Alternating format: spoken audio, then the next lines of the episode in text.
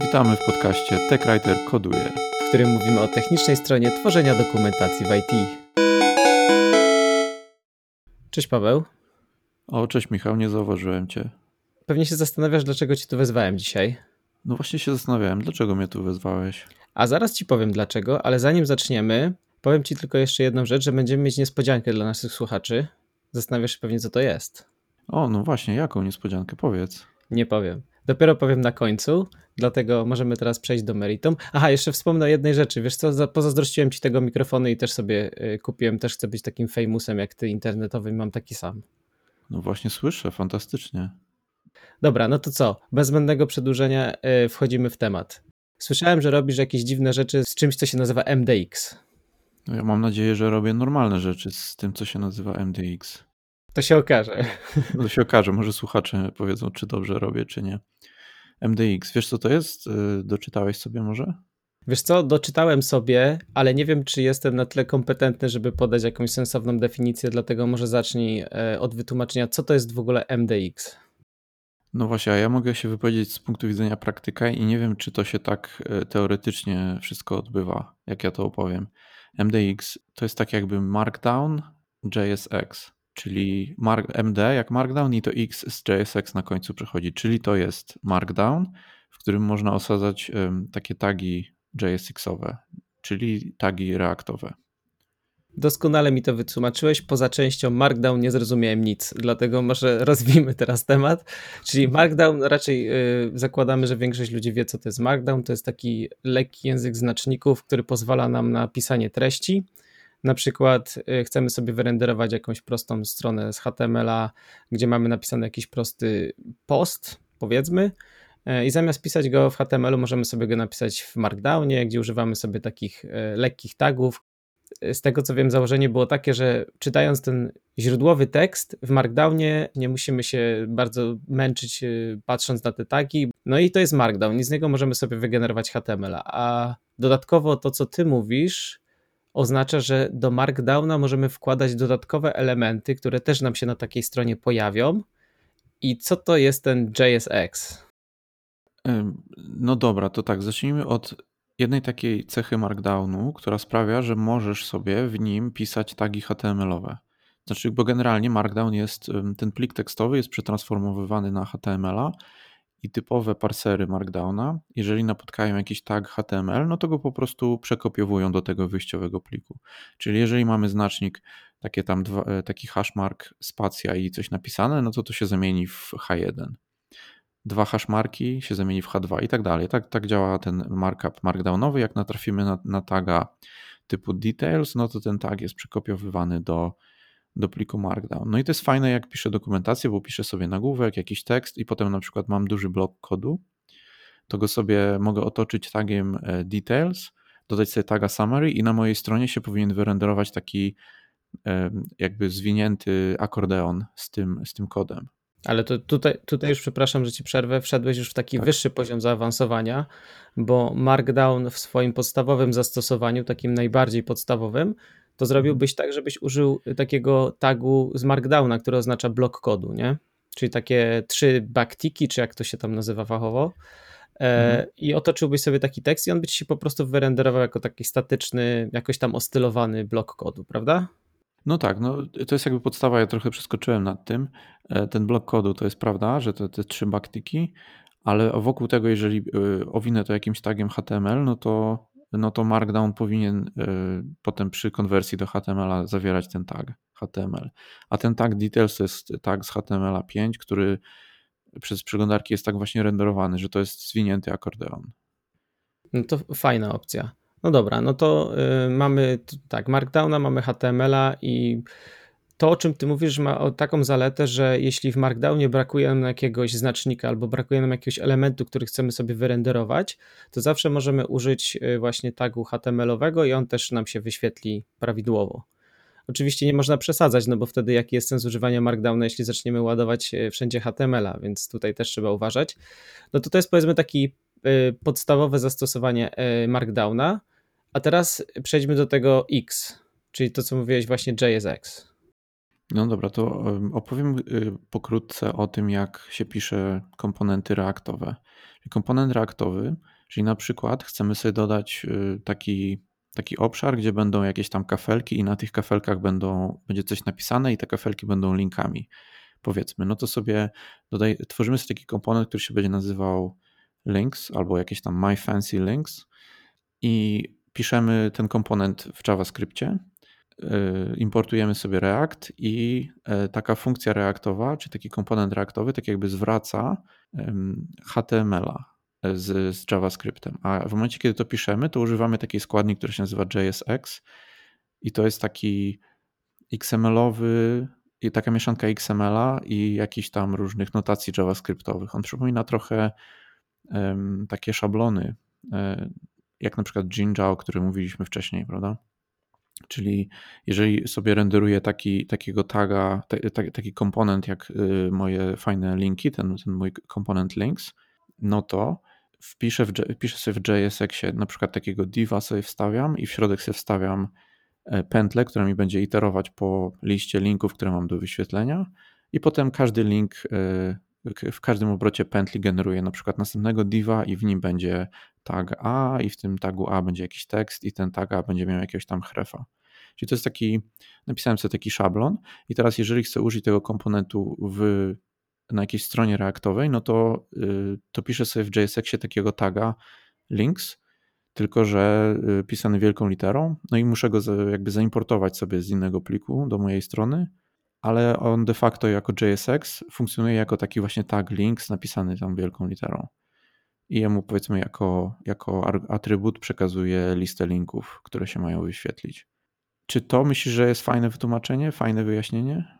No tak, to znaczy ja tylko bym tutaj dodał, że z tego co czytałem y, definicję JSX-a, to jest on określany jako rozszerzenie y, syntaksu JavaScriptowego. Dla mnie, jak, jak ja patrzę na JSX-a, to dla mnie to jest tak jakbyś trochę zmiksował HTML-a z JavaScriptem, y, gdzie od dłuższego czasu powtarza się, żeby raczej rozdzielać te rzeczy, a tutaj jakby wracamy trochę do punktu wyjścia, gdzie miksujemy jakby te dwie rzeczy. Jak popatrzysz na JSX-a, to wygląda to jakbyś sobie na przykład w JavaScriptie zdefiniował jakąś zmienną i nagle do definicji tej zmiennej wsadził sobie na przykład jakąś część HTML-a y, połączoną y, z JavaScriptem. Czyli ogólnie zasada jest taka, żeby tworzyć sobie y, jakby fragmenty kodu, które można łatwo wykorzystać ponownie w różnych miejscach i przy okazji właśnie miksujemy JavaScript z jakimś HTML-em, tak? No dokładnie, to jest ciekawe, co mówisz o tym, e, że znowu mieszamy, gdzie kiedyś się mówiło o tym, że trzeba rozdzielać pewne sprawy, no bo to przypomina rzeczywiście takie, takie stare czasy, kiedy e, e, dzisiaj rano czytałem artykuł, w którym to ktoś nazywał Jambalaya Development. Ja się pierwszy raz z tym zetknąłem, chyba to było w dawnych czasach jakieś popularne określenie może, nie wiem. W każdym razie takie wymieszanie, prawda, że jest HTML i w nim jest JavaScript, który generuje więcej HTML-a, jest jeszcze CSS, ale jeszcze są style inline'owe i tak dalej. No i jakby w reakcie wracamy do tego, ale ten artykuł też ciekawie to ujął, że mamy dalej separation of concerns, czyli jakby rozdzielamy tą funkcjonalność, tylko na innej płaszczyźnie. Nie na płaszczyźnie markupu, y, prezentacji i zachowania, tak jak się kiedyś mówiło, tylko na płaszczyźnie tego, że mam component links i to jest osobny concern i on jakby sam w sobie zawarty, zawarte ma wszystko to, co jest mu potrzebne, żeby działał na stronie, czyli i markup, E, czy tą, to jakby tą treść i stylowanie i zachowanie tego komponentu. Więc, więc tak, jest to pewien taki miszmasz. No ale e, wracając do, do dyskusji o Markdownie, e, MDX to jest ten nasz Markdown, który będziemy osadzać w jakichś tam stronach reaktowych. Na przykład piszemy sobie bloga albo dokumentację, tak jak Dokuzaurus, w formacie MDX i możemy dokładać te dynamiczne komponenty reaktowe, które będą działały wewnątrz tego pliku MDX. Czyli piszę sobie MDX, piszę sobie symbol hash, y, spacja, jakiś tam nagłówek, potem sobie piszę jakiś paragraf, paragraf i potem sobie wkładam mojego taga links i przekazuję mu listę linków, którą mam wyświetlić. Dzięki temu mamy stronę w dokumentacji, która jest trochę inna niż pozostałe, ma jakieś takie swoje E, swój taki fajny element z linkami i ten sam element może się pojawić na innej stronie i on będzie tak samo, tak samo działał. Dobra, to żebyśmy tutaj się nie zamotali, porządkujmy sobie to, co do tej pory powiedziałeś, y, bo dodałeś tutaj jeszcze jeden element y, do Kuzaurusa, czyli Static Site Generator, czyli w tym momencie mamy Markdowna, y, który nam się tam renderuje do HTML-a. Mamy tego JSX-a, o którym mówiłeś, który funkcjonuje w świecie reaktowym. No i mamy teraz jeszcze generator stron statycznych. Czyli jakby to ze sobą wszystko połączyć, to ja, ja, to rozumiem w taki sposób. Czyli biorę sobie taki static site generator, na przykład Dokuzaurus, tak? I w tym momencie w takim podstawowym zastosowaniu chcę sobie stworzyć stronę w Dokuzaurusie. No to odpalam sobie takiego, takiego Dokuzaurusa, dodaję sobie stronę, gdzie dodaję treść w Markdownie, tak? Do, do tej pory wszystko ok, tak? Tak, tak, zgadza się. No, no i piszę sobie y, w Markdownie happy development, happy writing, nie? I na końcu, jak już skończę sobie pisać, to w takim podstawowym zastosowaniu robię sobie, buduję sobie stronę w Dokuzaurusie i ta strona mi się wyświetla jako HTML i wszyscy są zadowoleni, pięknie napisane, wszystko ostylowane, wszystko fajnie wygląda. No ale y, chciałbym czegoś więcej, więc w tym momencie dodaję sobie jakby ten JSX y, do Dokuzaurusa i z tego co wiem, Dokuzaurus w wersji 2 już y, domyślnie wspiera y, właśnie MDX-a, czyli do tego Markdowna, którego piszę, dodaję sobie elementy właśnie JSX-owe po to, żeby moja strona była bardziej rozbudowana, oferowała więcej możliwości, była bardziej, nie wiem, interaktywna czy dynamiczna. I w tym momencie jakby rozszerzam sobie tego Markdowna, tego JSX-a po to, żeby osiągnąć jakiś tam cel i mieć lepszą, fajniejszą dokumentację. Tak? No tak, dokładnie.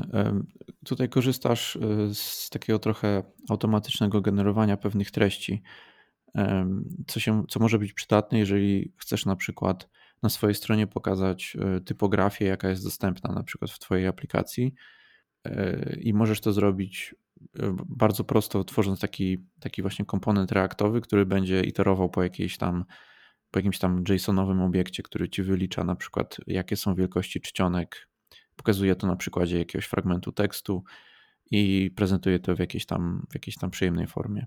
Wracając do tego, co mówiłeś o tych statycznych stronach, to prawda o MDX jest taka, że on może być osadzony w dowolnym takim środowisku reaktowym i pewnie może nawet w, w jakimś szerszym środowisku, które gdzieś tam React jest jakoś częścią tego, tego tylko.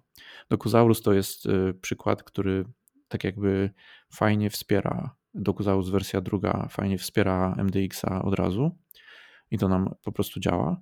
Natomiast y, takie coś jak na przykład Next.js y, y, też, też jest, jest dobrze opisane, jak zaimplementować MDX-a w, w Next.jsie, czy takie generatory jak Gatsby i wiele innych takich static site generatorów. Wspomniałem o Nextie tylko dlatego, że Dokuzaurus to jest taki typowy SSG, taki static site generator, a Next nie jest takim typowym static site generatorem, bo on trochę miesza ze sobą jeszcze takie jakieś takie dynamiczne aspekty e, server-side renderingu. No ale generalnie to jest prawda, co powiedziałeś i jeszcze jest jedna taka, może coś, co, co, co pominęliśmy, mówiąc o tym, że bo, bo jakby nie, nie, będziesz, nie będziemy definiować raczej tego naszego komponentu w pliku MDX, tylko będziemy go sobie definiować gdzieś tam indziej w naszej aplikacji. Może mamy w folderze src jakiś folder components i tam sobie dodajemy komponenty, a w MDX sobie importujemy ten komponent, czyli robimy import i w Dokuzaurusie jest taka fajna składnia, że zaczynamy od y, symbolu małpy, site i potem e, ścieżka do, do komponentu. Ale to mniejsza o to, prawda? Importujemy ten komponent i potem zaraz poniżej możemy go sobie użyć e, jako takiego właśnie taga JS, JSX-owego. On tam się wyświetli na naszej stronie. Z tego, co doczytałem sobie, to y, tak jak właśnie wspomniałeś, Gatsby, Next.js, y, Dokuzaurus, y, tak jak wspomniałeś, to nie jest ograniczone do jakiegoś konkretnego środowiska. Z tego, co widziałem, można też sobie nawet taki zrobić Create React App, czyli stworzyć taką aplikację reaktową za pomocą tego narzędzia Create React App i tam też możemy używać MDX-a, więc zastosowań jest wiele. No i tutaj pojawia się moje pytanie – Dlaczego ja bym chciał z tego korzystać? Już troszkę powiedziałeś o tym, dlaczego chcielibyśmy korzystać z JSX-a w Markdownie, ale ja bym chciał, żebyś rozwinął to trochę pod kątem tego, e, ja jako technical writer, co, co zyskuję e, z tego, że będę używał MDX-a, tak? Dlaczego chciałbym w ogóle się tym interesować, inwestować czas w poznawanie właśnie tej technologii i co mi to może dać i w jakich na przykład sytuacjach się to opłaca albo w jakich nie, i tak dalej. Masz może jakieś przykłady praktyczne w związku z tym, że już pracowałeś z MDX-em? Ok, to jeden duży y, taki przypadek użycia MDX-a to jest, jeżeli opisujemy framework frontendowy, taki reaktowy, y, w MDX-ie możemy osadzić interaktywne przykłady, po prostu przykłady lub nawet interaktywne przykłady komponentów. Czyli jeżeli my pracujemy nad takim frontendem jakimś i on ma jakieś tam swoje, swoje przyciski, powiedzmy, nie? Opisujemy te przyciski, jak one, jak one działają czy tam jakieś powiedzmy akordeony, dowolny, dowolny komponent, powiedzmy, że akordeon, prawda? No to yy, piszemy o tym, to jest akordeon, używa się go tak i tak, a tutaj macie przykład. I pod spodem osadzamy taki, taki akordeon i użytkownik dokumentacji może sobie kliknąć, yy, yy, rozwinąć sobie te, te karty, zobaczyć jak to, jak to się będzie zachowywało. I to będzie osadzony faktycznie nasz komponent y, z frameworku, który, który, który supportujemy jeżeli wejdziemy sobie na stronę Carbonu albo Bootstrap React, e, no to widzimy właśnie takie interaktywne przykłady komponentów. Co więcej, można dodać do tego interaktywny edytor i wiele platform korzysta z takiego jakiegoś dodatkowego komponentu, który się będzie nazywał preview. Na przykład się będzie nazywał preview albo playground i on będzie działał tak, że nasz przykład wkładamy do środka tego komponentu i on jeszcze nam wyświetli taki edytor gdzie będzie kod źródłowy tego komponentu widoczny i możemy sobie ten kod źródłowy edytować i w dokumentacji on się od razu jakby zmienia. E, lub dajemy jakieś tam e, pokrętła, przełączniki użytkownikom do używania. Czyli na przykład jeżeli nasz akordeon ma dwa tryby, na przykład dzienny i nocny, no to możemy sobie przełączyć i zobaczyć, jak będzie w trybie nocnym wyglądał. Albo jeżeli guzik jest w jakichś tam pięciu pięciu trybach, e, zwykły guzik, jakiś tam ważna informacja, cancel, delete, coś tam, no to możemy sobie takie, taki przełącznik zrobić, który nam będzie zmieniał styl tego guzika na stronie z dokumentacją. Będziemy widzieć, jak się ten przykład zmienia. Ewentualnie tam zmienić tekst, który się wyświetli w guziku i zobaczyć na przykład, jak się on zmienia, kiedy jest bardzo długi, bardzo długi tekst. Więc to jest jeden taki silny przykład na użycie MDX-a, czyli kiedy właśnie wspieramy cały taki framework. Ale nawet jeżeli to nie jest y, tego typu dokumentację, jeżeli nie opisujemy frameworku, to i tak możemy skorzystać z MDX-a na różne ciekawe sposoby. Inny przykład, który ja mam, to jest e, w mojej dokumentacji osadzam przykłady takich e, metadanych, które się e, pisze w formacie JSON i one nam coś tam renderują w naszej aplikacji, coś tam nam zapewniają jakieś tam, są źródłem jakiejś informacji. I te metadane mają swoją, ten, ten, ten format JSON ma swoją skimę, a te przykłady, które pokazuję, ilustrują, jak coś tam osiągnąć, jakiś dany, dany cel. Dzięki JSX-owi ja byłem w stanie zrobić coś takiego, że e, ten plik z metadanymi trzymam jako osobny plik, który mogę poddać walidacji, bo mamy narzędzie takie command line'owe, które zwaliduje te metadane i powie, że są ok lub że nie są ok.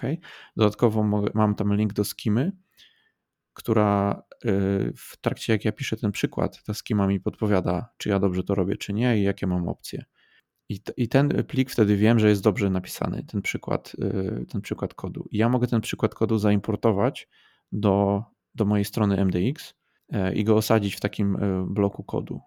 I to, się, to jest lepsze niż po prostu go wpisać w tym Markdownie, bo gdybym chciał walidować moje przykłady w Markdownie, to musiałbym napisać sobie taki test, który będzie mi Y, parsował te pliki Markdowna, znajdował linijkę, gdzie jest kawałek kodu, określał, czy mają zwalidować, czy nie, bo na przykład nie wszystkie próbki kodu są możliwe do zwalidowania e, i wtedy ten test będzie się jakby dopiero tam będzie mi odpalał. Versus ja mam prostą konwencję, która mówi, że pliki, które się kończą na e, .metadata.json5, one mają wszystkie podlegać walidacji, gdziekolwiek by nie były w moim, w moim repo.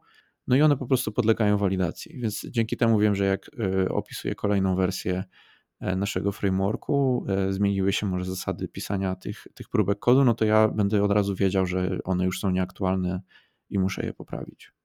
No brzmi to całkiem dobrze. Powiem ci, że wygląda to tak, jakbyś swoją dokumentację wzniósł na wyższy poziom, gdzie staje się ona interaktywna i tak naprawdę użytkownikowi już w dokumentacji oferujesz swego rodzaju taki playground, gdzie on nie musi opuszczać tego kontekstu i sobie tam próbować na boku, tylko w samej dokumentacji, czytając tutorial, czy czytając jakieś instrukcje, jak używać e, danych komponentów czy elementów Twojego produktu czy systemu, jest w stanie na bieżąco sobie sprawdzać, jak to działa, czyli takie hands-on, nie? od razu, od razu w dokumentacji. I to jest o tyle fajne, że w momencie, kiedy ja sobie mogę tak poklikać po tej dokumentacji, starać się wygenerować sobie różne komponenty, które twój framework czy twoja aplikacja oferuje, y, ja mogę sobie później ten kod po prostu skopiować z tego bloku, nie? I go sobie już wkleić na przykład do, swojego, do swojej aplikacji, którą buduję, yy, używając tam twoich, twoich, nie wiem, biblioteki czy twojego frameworku, no nie? I, i to, to, to oferuje taką fajną, e, fajną taką interaktywność, plus to, że zostajesz jakby w jednym, w jednym środowisku, w jednym kontekście, nie musisz się przełączać, żeby próbować, kopiować, tylko jesteś w dokumentacji, ale równocześnie możesz też już zacząć tworzyć swoją aplikację. Tutaj mi przychodzi na myśl trochę e, taka analogia do, do takich narzędzi jak Swagger UI, czy do tych narzędzi, które oferują e, dokumentację do API, gdzie czytając dokumentację do API jesteś w stanie już jej wypróbować, e, te endpointy, które są opisane, nie? czyli wysyłasz sobie zapytania do jakiegoś tam środowiska w sandboxie i dostajesz odpowiedzi widzisz jak to działa, więc tutaj jest bardzo podobnie, tylko to jest takich dla bardziej komponentów, nie wiem, wizualnych powiedzmy, nie? Y, dobra, mam jeszcze do Ciebie takie pytanie, czy całą tą e, funkcjonalność MDX-a można w jakiś sposób rozszerzać? Czy są na przykład jakieś pluginy albo jakieś takie rzeczy, które można dodać, które oferują dodatkową funkcjonalność? No jest tego cała masa i to naprawdę można długo zgłębiać, e, ale taki najbardziej obrazowy przykład, jaki mi przychodzi do głowy, to jest automatyczne generowanie Table of Contents na początku pliku. E, jest taki plugin do MDX-a, w ogóle do Markdowna, który nam wygeneruje na początku strony taką listę e, wszystkich nagłówków, albo wybieramy sobie, które poziomy nagłówków chcemy wyświetlić. I te, e, te wszystkie pluginy, teraz ja tutaj może trochę będę mieszał, bo wychodzę na obszar, którego tak mocno nie zgłębiałem, ale jest taki standard e, Dust się nazywa, który stanowi o parsowaniu danych i on jest chyba podstawą wielu działań w Webpacku. I idea działania MDX-a czy Markdowna w momencie, kiedy jest transformowany do HTML za pomocą Webpack, Webpacka jest taka, że używa takie, tego standardu Dust, konkretnie to jest MDust, bo to jest ten Markdown. I on y, definiuje strukturę danych, która jest y, dostępna w danym pliku za pomocą takiego obiektu typowego JavaScriptowego, czyli taki, taki właśnie JSON object z takimi, z takimi jakby kluczami i wartościami.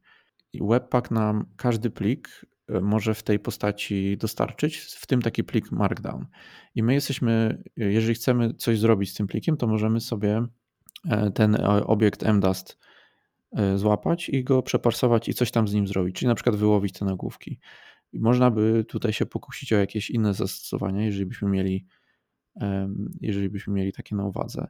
Moglibyśmy E, powiedzmy pobrać jakieś tam fragmenty tego pliku, czyli nie parsować już tego pliku Markdown linijka po linijce, tylko właśnie parsować go jak takie węzły informacyjne, gdzie już będziemy e, mieli informacje o tym, że dany blok jest na przykład typu paragraf lub nagłówek.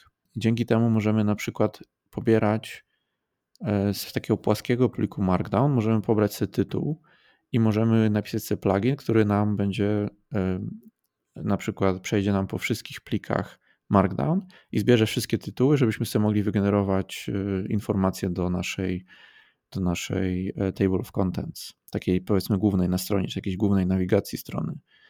E, możemy tam sobie pobrać jakieś inne fragmenty, które będą mówiły na przykład o dacie i powiedzmy, żeby wyświetlić 10 najnowszych postów na blogu. I tego typu e, rzeczy się pisze, jak się pracuje z Nextem w, jakby w Next.jsie mamy trochę potrzebę czasem takich manipulacji. To się różnie rozwiązuje, są jakieś pluginy już gotowe, których można użyć, ale czasem wyjdziemy jeden kroczek poza to, co jest gotowe i co musimy trochę pokombinować. No to jest myślę wyższa szkoła jazdy. E, jak ktoś jest e, faktycznie tech który koduje, no to może się zainteresować e, i może znajdzie tam coś dla siebie. Ekstra. Dzięki Paweł za te wszystkie informacje. Wygląda to naprawdę fajnie i wydaje mi się, że teraz, gdzie frontendowe technologie są coraz bardziej popularne i właściwie są wszędzie, e, jest to, jest to fajna, fajna rzecz, której można by się przyjrzeć, jeśli chodzi o stworzenie naprawdę ciekawej, interaktywnej dokumentacji. To teraz jeszcze na koniec chciałbym się zapytać, e, jeśli chciałbym zacząć się, nie wiem, uczyć MDX-a, czy chciałbym sobie jakoś e, rozpocząć przygodę z, z, z tym, to co byś, masz jakieś źródła, które byś polecał, albo jakiś, nie wiem, dokumentację, tutorial, cokolwiek, co by mi pozwoliło na szybki start? E, proponowałbym wziąć sobie Dokuzaurusa, bo to będzie gotowe środowisko już do eksperymentowania i jakiś tutorial z Reacta o tym, jak się tworzy komponenty i spróbować sobie, spróbować sobie dodawać te komponenty w naszych e, plikach markdownowych. Okej, okay, czyli Dokuzaurus wiecznie żywy cały czas jest w naszych sercach. Bo się okaże, że w końcu zaczną nas posądzać o to, że dostajemy od Facebooka jakieś, e, jakieś wynagrodzenie, czy jakieś, wiesz, opłacają nas, żebyśmy Dokuzaurusa promowali w każdym odcinku. E, ale tak jak mówiłeś ostatnio, próbowaliśmy różnych generatorów, e, próbowaliśmy różnych technologii i jakoś zawsze do tego Dokuzaurusa wracasz, no nie? Z tego co wspominałeś. No tak, jakoś się zafiksowałem. Może coś odkryję niedługo, co będzie, będzie zastąpi w moim sercu Dokuzaurusa, ale póki co dużo tego jest. Super. E, dobra, no to teraz obiecana niespodzianka. W związku z tym, że ostatnio dołączyliśmy do aplikacji Empik Go, czyli możecie teraz słuchać naszego podcastu za pomocą tej aplikacji. E, mamy dla naszych słuchaczy 8 kodów promocyjnych, które pozwolą na używanie aplikacji Empik Go przez miesiąc za darmo. E, I teraz jak, jak je można dostać? Zasada jest bardzo prosta. Kto pierwszy, ten lepszy. Czyli pierwsze 8 osób, które wyśle do nas maila na kontakt małpatechwriter.koduje.pl dostanie taki kod do wykorzystania sobie w aplikacji MPGO. E, mogę tylko powiedzieć tyle, że miałem okazję sobie przetestować ostatnio tą aplikację i zacząłem słuchać trochę audiobooków, w związku z tym, że nie za bardzo mogę teraz dużo spędzać czasu przed ekranem, więc yy, miałem okazję przesłuchać kilku audiobooków yy, za pomocą aplikacji MPGO i naprawdę mi się to spodobało. Nigdy nie, nie do końca rozumiałem potrzeby audiobooków i tak dalej, ale teraz znalazłem jakby użytek i, i bardzo mi się podoba, dlatego polecam. Super, czyli audiobooki e, i podcasty.